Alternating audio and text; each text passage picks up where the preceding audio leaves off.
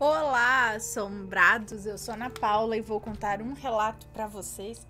Ai, peraí que tá coçando. Eu vou contar um relato para vocês de maledite, já que hoje é Day, tá?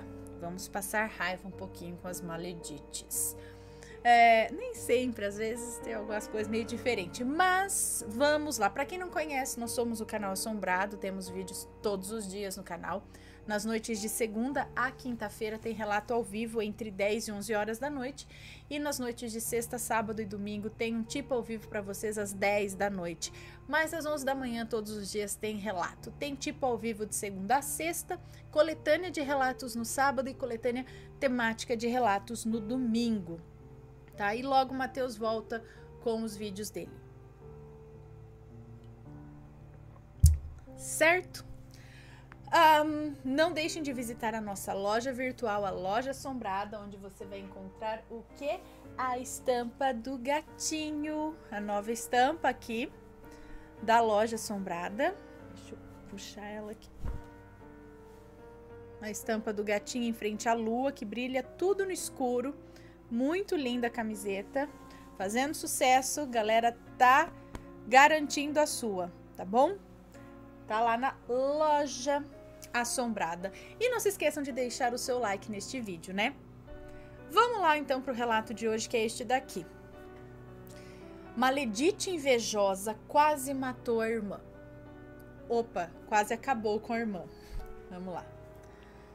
Oi Ana, meu nome é Fulana e sou muito fã do canal desde que você apresentava os relatos no quintal da sua casa com o vizinho fazendo barulho e atrapalhando a gravação. Coitado, nem sabia, né? Bom, tenho 25 anos, sou do Rio de Janeiro e já presenciei muitas coisas esquisitas que poderei contar em outros relatos. Mas esse é sobre uma colega que eu tinha na época da escola, que sofreu com os acontecidos com a mãe dela.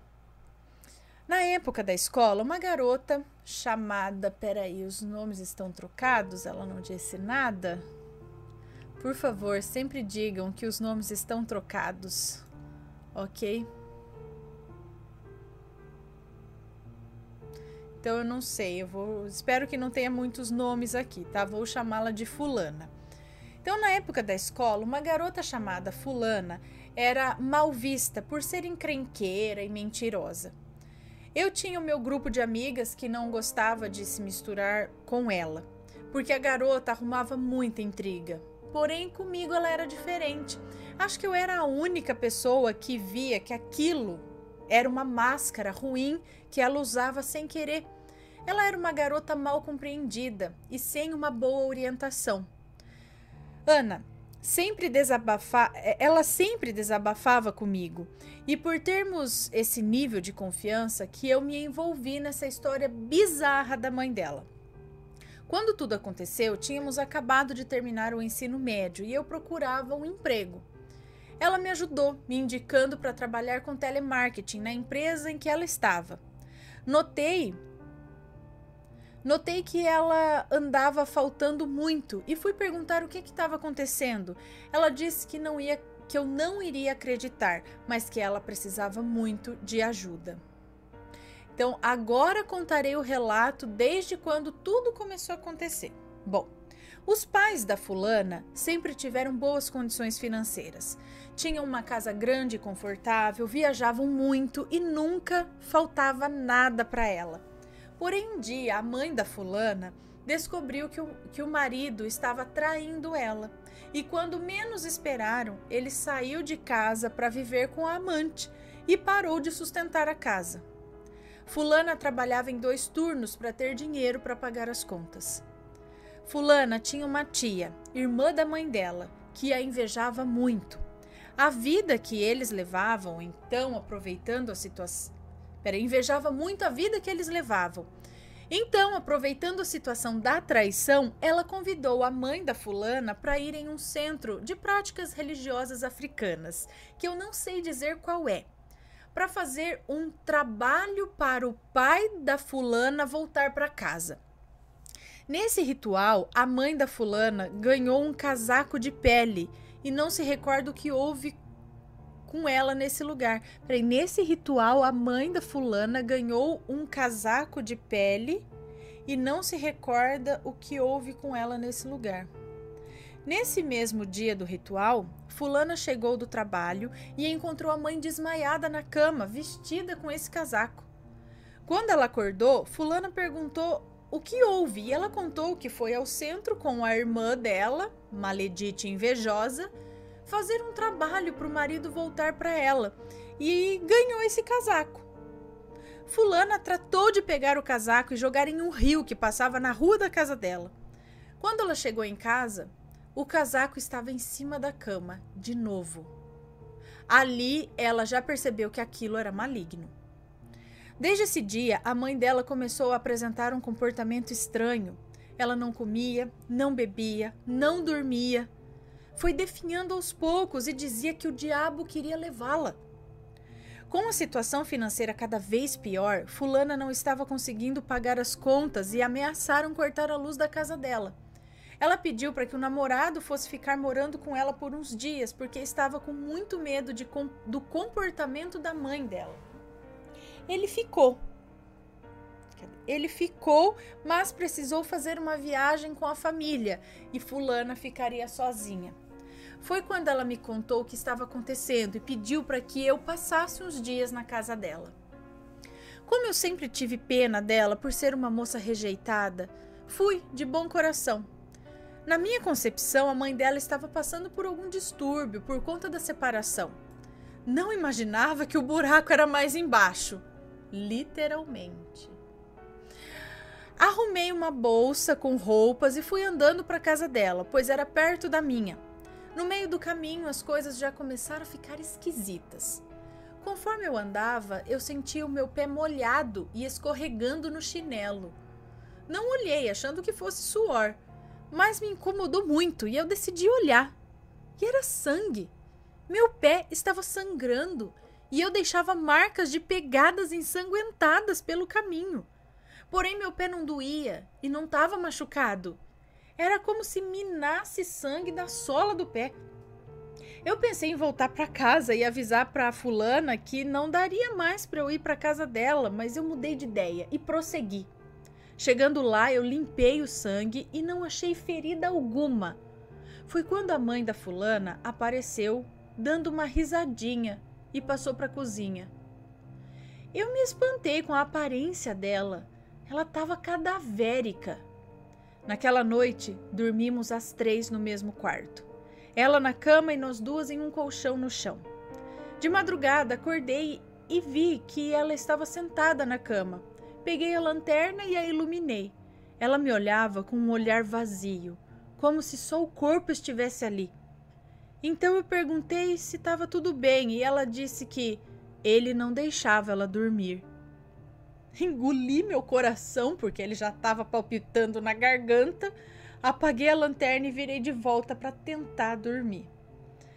No dia seguinte, eu e Fulana tínhamos que ir trabalhar. Deixamos a mãe dela dentro de casa, trancamos as portas e janelas, deixamos os dois Rottweilers dela presos no canil e saímos. Quando voltamos para casa, percebemos as vizinhas de conversinha e uma delas veio dizer para Fulana que os cachorros tinham fugido, mas que o filho de alguém tinha conseguido pegá-los e colocar para dentro de novo. Fulana agradeceu e fomos entrar. A surpresa era que o portão estava trancado, como havíamos deixado. Como então que os cachorros fugiram? E como o rapaz trancou o portão de novo depois de entrar com os cães? As cópias das chaves sempre ficavam na bolsa da fulana, porque ela tinha medo da mãe dela sair. Quando entramos, percebemos que a porta também continuava trancada, como havíamos deixado. Entramos e a mãe da fulana estava na cozinha, dando aquela risadinha macabra. Naquela noite, fomos dormir do mesmo jeito da noite anterior. A mãe dela na cama e nós duas no colchão, no chão. Novamente acordei de madrugada, mas com a mãe dela gemendo. Parecia que estava com dor. Acordei a fulana para ver o que estava acontecendo, Vendo a mãe dela naquele estado, tentou acalmá-la, dizendo para ela tentar dormir, mas ela dizia: Não consigo. Ele está deitado em cima de mim e prende as minhas mãos com o chifre. A cama está pegando fogo. Olha, era muito triste vê-la naquela situação. No outro dia de manhã, acordamos e não a vimos na cama. Levantamos e a chamamos, andando quar do quarto para a cozinha, rodando em volta da casa, mas ela andava muito rápido, que dava até para ouvir o barulho do joelho dela batendo no chão com força. Como assim? Peraí. Ah, não, ela disse aqui, ó. Levantamos, acordamos e não a vimos na cama. Levantamos e a achamos, a encontramos andando de quatro na cozinha rodando em volta da mesa. Ela estava andando de quatro, rodando em volta da mesa, mas ela andava muito rápido, que dava para ouvir o barulho do joelho dela batendo no chão com força. Olha, as coisas não estavam nada bem. E nos três dias que eu já estava ali, ela não comia, ela não bebia nada do que dávamos a ela, sem contar os dias antes de eu chegar. Era impossível ela sobreviver àquela situação. Eu disse a fulana que ela precisava de uma ajuda especializada e que já estava na hora dela chamar o pastor. Então ela ligou para ele, contou o que estava acontecendo e ele foi para lá com mais três irmãs da igreja. Quando o pastor chegou, a mãe da fulana estava sentada no sofá com aquela aparência deplorável, usando a mesma camisola de sempre e fedendo horrores, pois não conseguíamos dar banho nela. Após uma tentativa falha de conversa com ela, começaram a orar. Ela debochava da cara deles e dançava na sala como se fosse uma bailarina. Eu via aquela situação e não sabia o que fazer. Já não queria mais ficar lá, eu já estava me sentindo mal naquela casa. Não com medo, mas com a alma pesada, como se eu fosse uma esponja e estivesse sugando aquela energia pesada.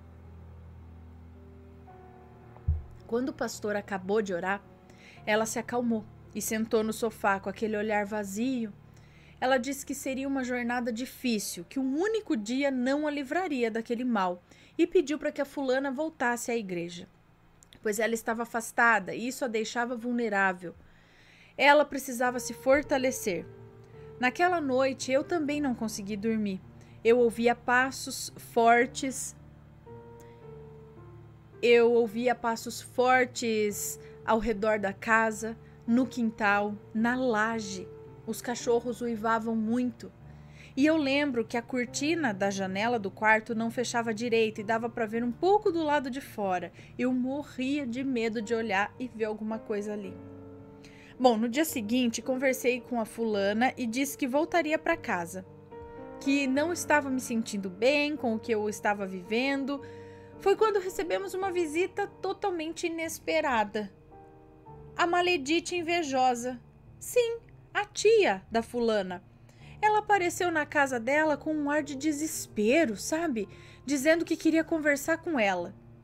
E aí a maledite confessou tudo disse que levou a irmã para fazer o suposto trabalho para trazer o pai da fulana de volta para casa, mas na verdade o trabalho era para matar a mãe da fulana.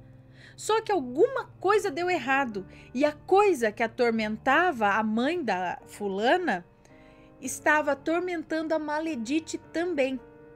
Em nenhum momento ela mostrou arrependimento pela irmã estar daquele jeito, não. Ela estava era com medo e queria ajuda. E disse para fulana que levaria ela até o lugar onde estava o trabalho que ela fez.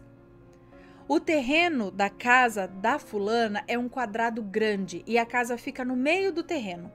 No quintal de trás fica o canil e atrás do canil tem um muro e um portãozinho que divide o terreno da casa e a outra parte do terreno que eles não usam. Ficava separado e o mato já estava muito alto ali. E foi ali que a Maledite enterrou a urucubaca que ela fez para matar a mãe da fulana. Ela desenterrou e a fulana chamou o pastor para destruir aquilo. Eu fui embora para minha casa e depois fiquei sabendo que, com muitos dias de oração e ajuda dos irmãos da igreja, conseguiram livrar a mãe da fulana daquele mal. A Maledite sumiu não soubemos mais dela. Ana, É, e, e, e a fulana e a mãe dela voltaram a frequentar a igreja e estão muito bem hoje em dia. Bom, ainda bem que terminou bem. Uh, ter, terminou bem. Terminou bem para as duas, né? Agora não sei para Maledite. Sumiu, ninguém soube dela. Mas, oh, gente, a Maledite era irmã. Ela fez isso para a irmã. Por por, pra quê? Qual o objetivo dela? Era só por inveja mesmo? Eu quero acabar com você porque você. Quer ver? Peraí. Irmã. Ah, peraí. A fulana tinha uma tia, irmã da mãe dela, que invejava, que invejava muito a vida que eles levavam. Ah, ela inve... Olha, invejava a vida da irmã, em vez de ficar feliz não, invejava a vida, inclusive foi lá fazer um trabalho para. Meu Deus, como pode ter maledite tão maledite? Né? Bom, pessoal, esse foi o relato de agora. Mas fiquem ligados que logo mais à noite tem mais relatos. Tá fazendo barulho aqui a cadeira, né? De maledite, tá bom? Um beijão para vocês e a gente se vê no próximo relato. Beijos e fui.